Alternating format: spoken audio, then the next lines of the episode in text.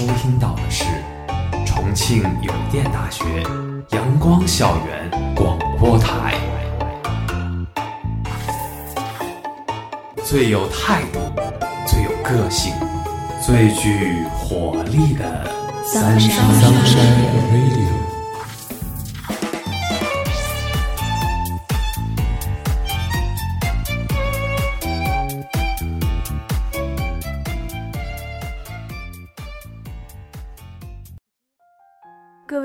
爱的听众朋友们，大家中午好，欢迎收听今天的阳光校园广播台，我是主播日清，我是主播北风。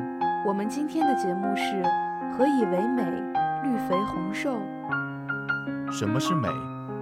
这是个横跨古今的问题，人们在漫漫时间长河中寻找着这个问题的答案，却始终莫衷一是。爱美之心，人皆有之。同时，不同的人对于美又有不同的认识。雄伟阔大是美，高贵优雅是美，富丽堂皇是美，含蓄朴素也是美。春天新生的万物，秋天丰收的成果，清晨初升的红日，傍晚徐徐而落的夕阳，这些都是人们所向往的美。有人曾说，自然本不缺少美，只是缺少一双发现美的眼睛。然而，人们对于美的寻找，又何止局限于自然的美？在我们的生活当中，同样处处都在寻找着美。美不一定要很高贵、很奢华，有时候朴素、真实，其实也是一种美，一种不被人关注。或者说被淡忘的美，那究竟什么是美呢？有人会认为，长得漂亮、文雅，家里有钱有地位，气质高贵，就是一种美。但是家庭环境不是一个人生来便可以决定的，所以很多人就把变美的中心转移到了外表长相上来。近些年，美容医院逐渐火爆。也时不时就会有某某明星整容的新闻被顶上热搜，还有人发表言论说颜值即正义，只要反派长得帅，三观跟着五官跑等等，甚至连找工作都要看脸。这些事情似乎都在向人们宣告着，拥有一个漂亮好看的脸蛋究竟有多重要。的确，每一个时代都有着属于它的审美，或大致相似。或大相径庭，但不论如何，不可否认的是，人们都是视觉动物，更喜欢美好的事物，对人的外表也是如此。但是，上天终究不能兼顾到这世上每一个人，不是每一个人一出生就风华绝代。好在现在这个时代，已经有了足够的技术来后天弥补这个先天的不足。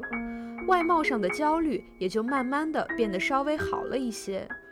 可是，外貌上的焦虑少了，又出现了一个新的问题：身材。在这个以瘦为美的时代，身材修长、丰满匀称似乎成了所有人的追求。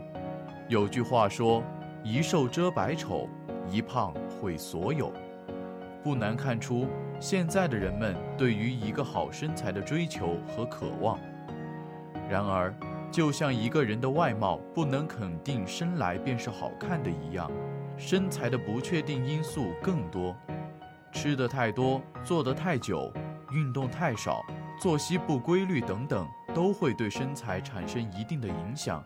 不排除有些天生体质难胖的人。但更多的是难以维持好身材的易胖体质，所以减肥的漫漫长路就开始了。日清，你作为一个女生，平时应该会很在意自己的身材吧？当然啊，减肥是女生一辈子的事业。不管一个女孩子有多瘦啊，只要长了几斤，就开始付出各种行动减肥。无论是从少吃饭还是多运动，只要以任何形式掉几斤肉。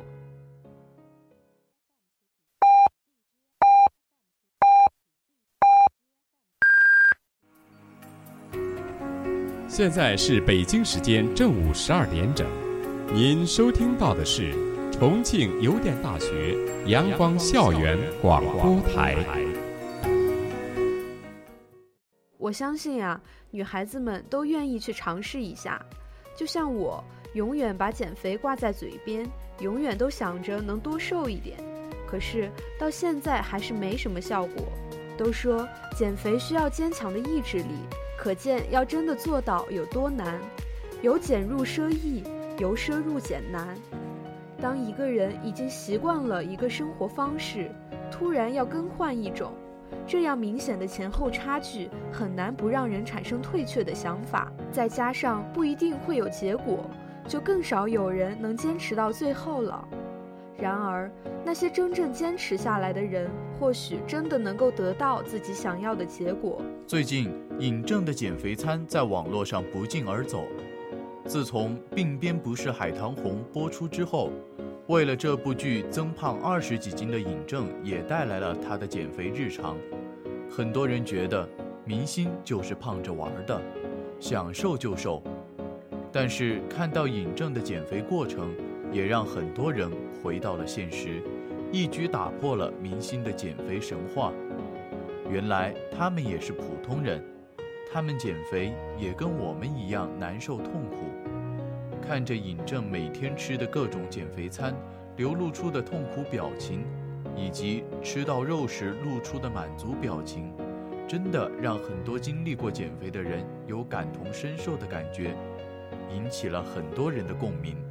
但是效果也是很明显的，他自己也在粉丝每天都关注下成功的瘦了下来。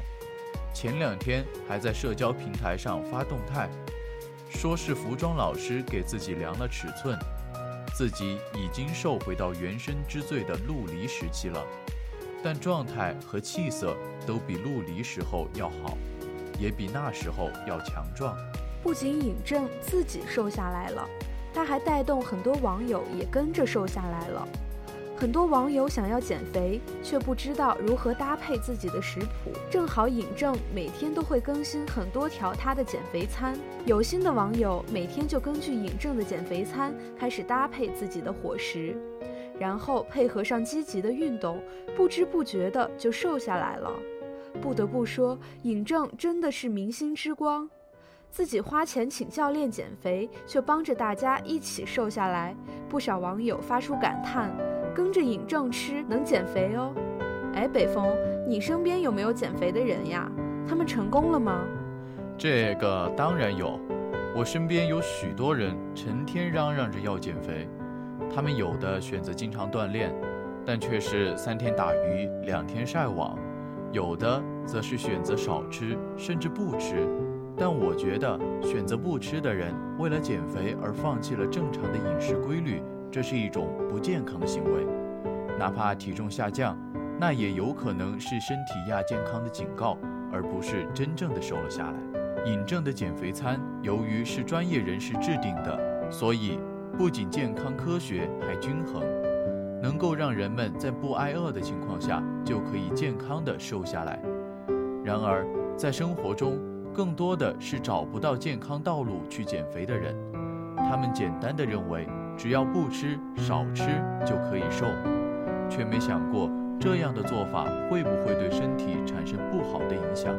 有人说，身处减肥期的人是不理智的，只要听说哪个减肥方法有用，就会不惜一切代价的尝试，完全不顾及是否有副作用。在减肥论坛上。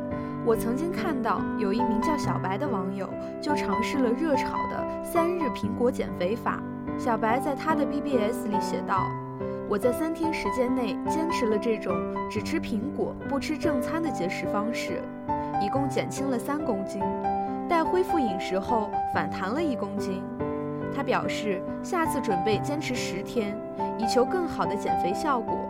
然而。”在整个减肥过程中，小白不断以催吐的方式来控制食量，导致胃酸侵蚀掉了他的牙齿。到医院就医的时候，他的牙齿已经全部掉光了。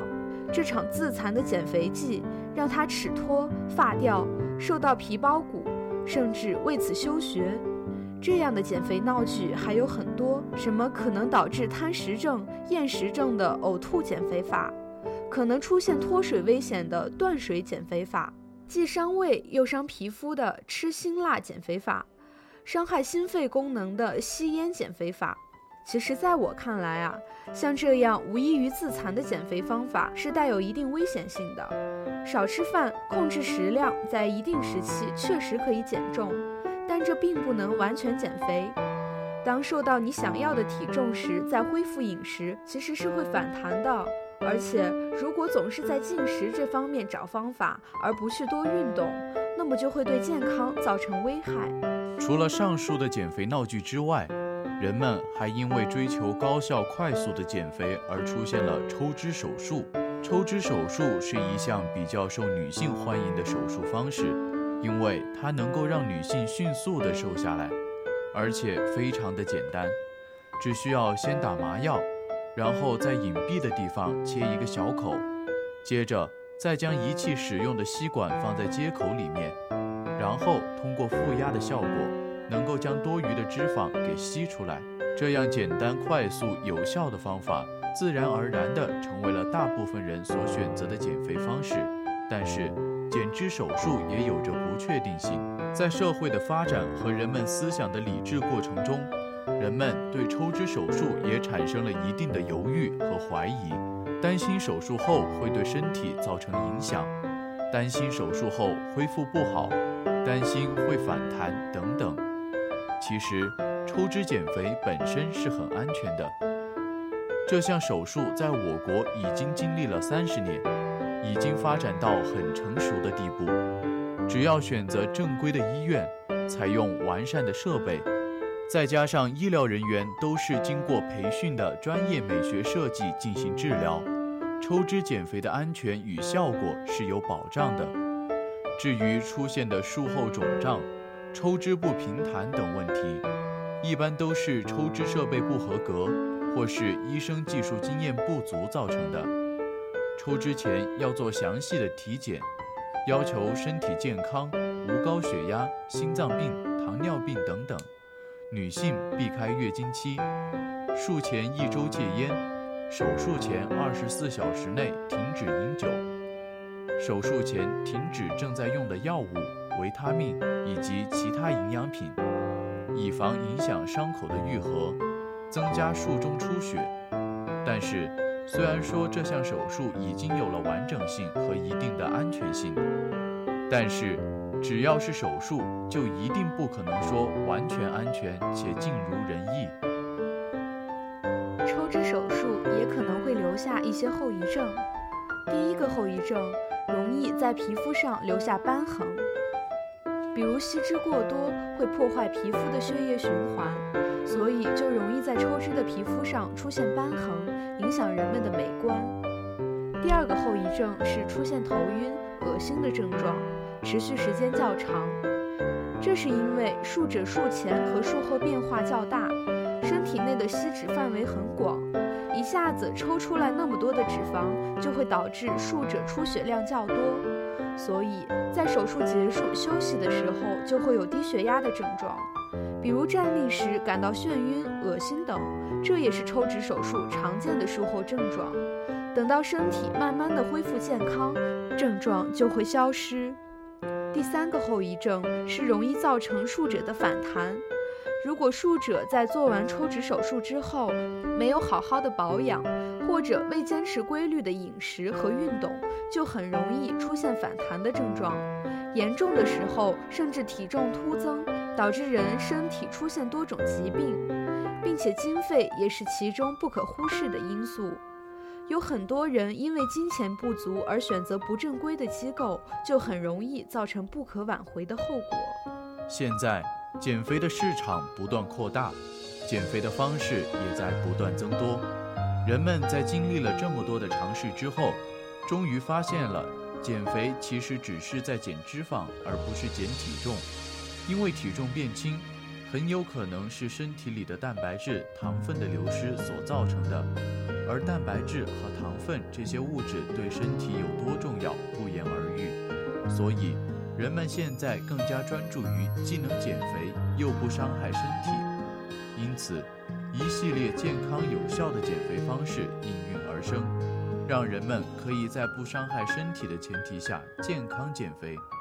如果没有成功，即使反弹，也不必担心会不会对身体产生不好的影响。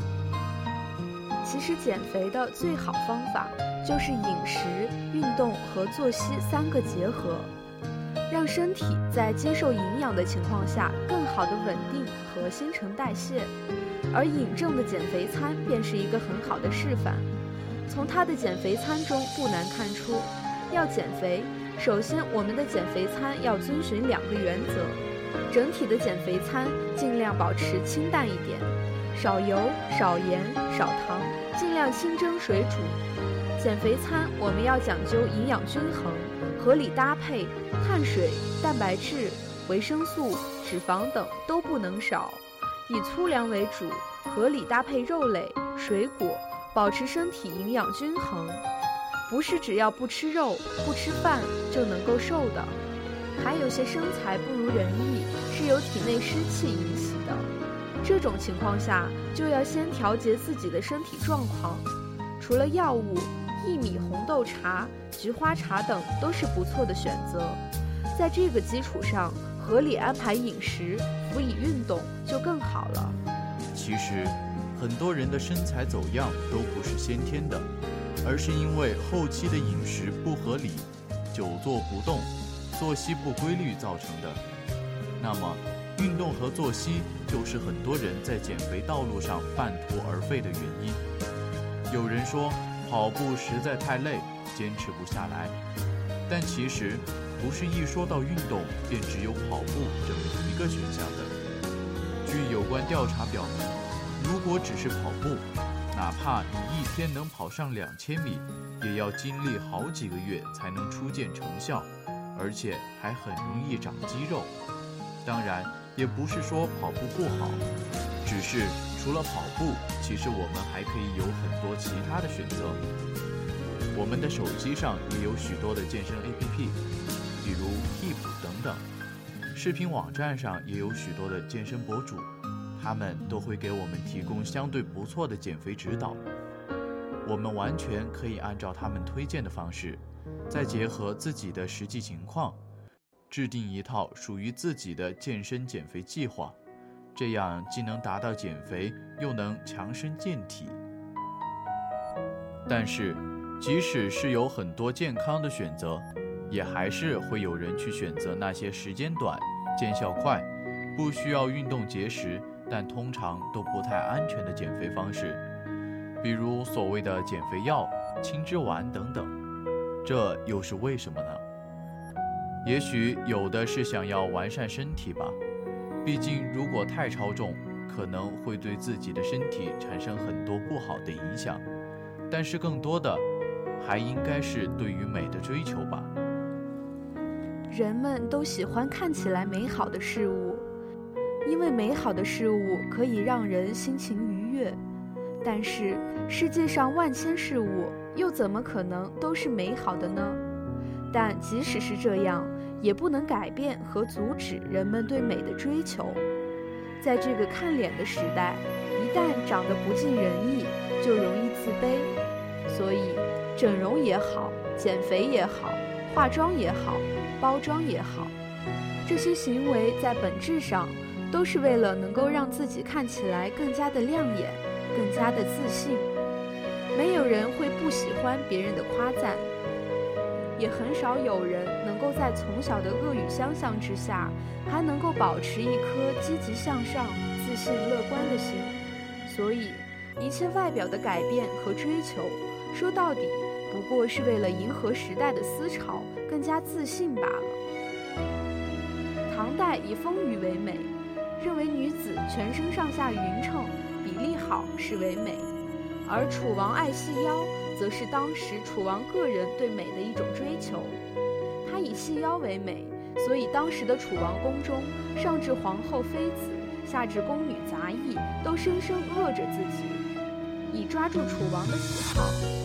在我看来啊，我还是认为现在以瘦为美是有一定道理的。一呢是因为健康，第二啊，还在于我现在并不是很瘦，我坚信我瘦一点就会更美。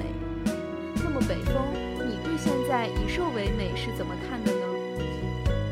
我觉得造就当前社会以瘦为美的风气的原因，应当是多种多样的。不过就这种风气而言，它或许是一种健康的导向，让大众去注意健康饮食，不要暴饮暴食。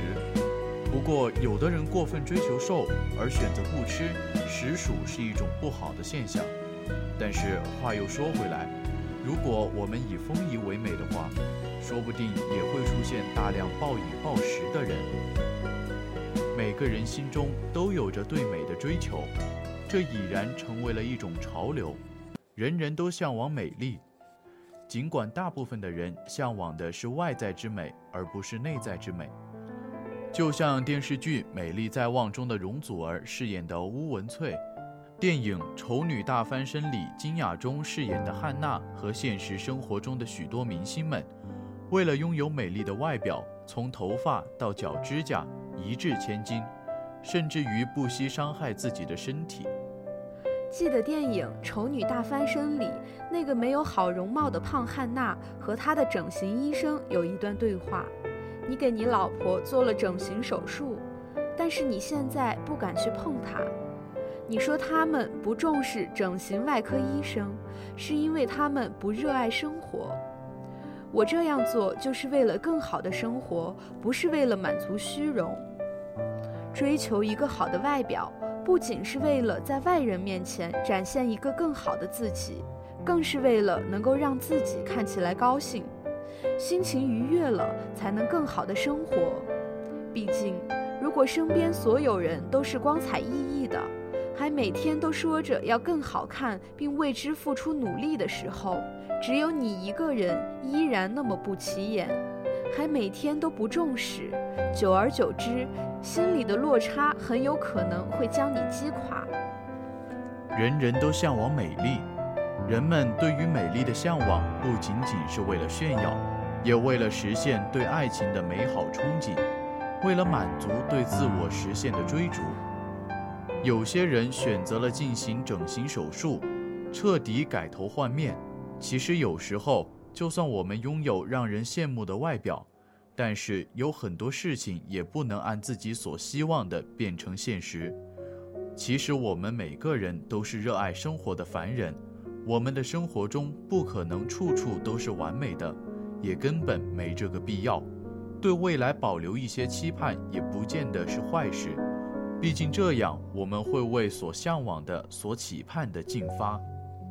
年幼的时候，因为外貌不太讨人喜欢，所以第一次听到“内在美”这个词时，就把它牢牢地记在心里。随着学识的加深，渐渐懂得人应该注重内在美，注重慈和、诚恳、谦虚、忍让、宽厚等等的品行。注重自身的修养、气质，金玉其外，败絮其中。在现实生活中，我们会发现，有的人外表很美，但是所说的话、所做的事却让人厌恶；有的人虽然外表不美，但是所说的话、所做的事却让人佩服。说到这里，不知道你有没有想起那只处处受排挤、受嘲笑、受打击的丑小鸭呢？那样的坚定，那样的坚持不懈。虽然处在那样恶劣的环境下，但是他却一直怀有一份美好的梦想。就是因为这份美好的梦想，他在困难面前没有绝望，没有沉沦，没有低头，而是始终不屈的奋斗。终于成了一只美丽高贵的白天鹅。相信在那一刻，他感到了幸福，感到了温暖。爱美之心，人皆有之。世界上有谁不爱美？但是，外表美固然重要，心灵美却更加重要。如果你品德美、智慧美、语言美、行动美一一俱全，那才是世界上最美的人。就像那个叫做吕燕的模特，她的长相在现代人的审美眼光里明显是不过关的。不说拥有秀丽的容颜，她的颜值完全可以用一个丑字来概括。但是，外貌不济又如何？人家还是在巴黎时尚界赢得了一席之地，是那年所有的中国内地模特中唯一一个进入巴黎时尚界的人。为什么？因为气质，因为他从小的坚持，即使在所有人的嘲笑声中一路走来，他也还是没有放弃他的模特之梦。这样的坚持，这样的不放弃，让他的身上有了一种独特的美。正是这样的美，让他最后脱颖而出。反观那些虽然外表美，但心灵不美的人，那算是美吗？有些人为了外表美不惜一切代价，那是美吗？有些人虽然长得丑，但是他们努力、勤奋、善良，这是丑吗？外表美是天生的资本。但是内在美却是今后生活经历中慢慢磨练的，是指人的德性。但有外表形象美而没有内在的德性，还是有缺陷，不算完全的美。所以，人生除了有外表的形象美之外，必须充实内在的德性美，内外俱美，才可以称为庄严的人生。而庄严的人生才是快乐、幸福、完美的人生。终究，莫奈的一生只能用悲剧两个字来形容。但是用心观察他的画，你会发现那接天映日的白杨、逆光的草垛、变幻莫测的教堂、梦幻般的睡莲。他笔下的一切，形成了那周而复始、延续不断的大自然。不管事物变迁，时光流逝，他笔下的事物永远象征着他心中那美妙的形象。莫奈的心灵是美的，尽管他不幸，或许在某个意义上可以说他拥有一个幸福人生吧。现在的社会不知为何总是充斥着一种第一眼感官的氛围，总喜欢把自己装扮的和周围人一模一样。外貌也好，身材也好，都在追随着一个固定的模式，总是觉得好像只有那样的人才是能够称得上漂亮、美丽的人，却在这样的大众追求中丧失了别样的美和美的多样性。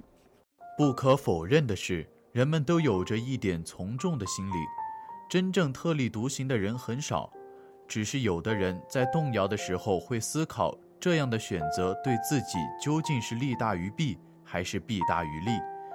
他们趋近于理智，便能够更好地坚持自己；而有的人却是很容易被外界的因素所干扰，从而怀疑自己。所谓的社会风气，也不过是相信选择的人多了而形成的一种约定俗成罢了。而这样的约定俗成，其实有很多都是不必要的。就像我们今天所讨论的身材一样，只要不是太超重，没有达到威胁身体安全的境地，你能够趾高气扬地说它不好看吗？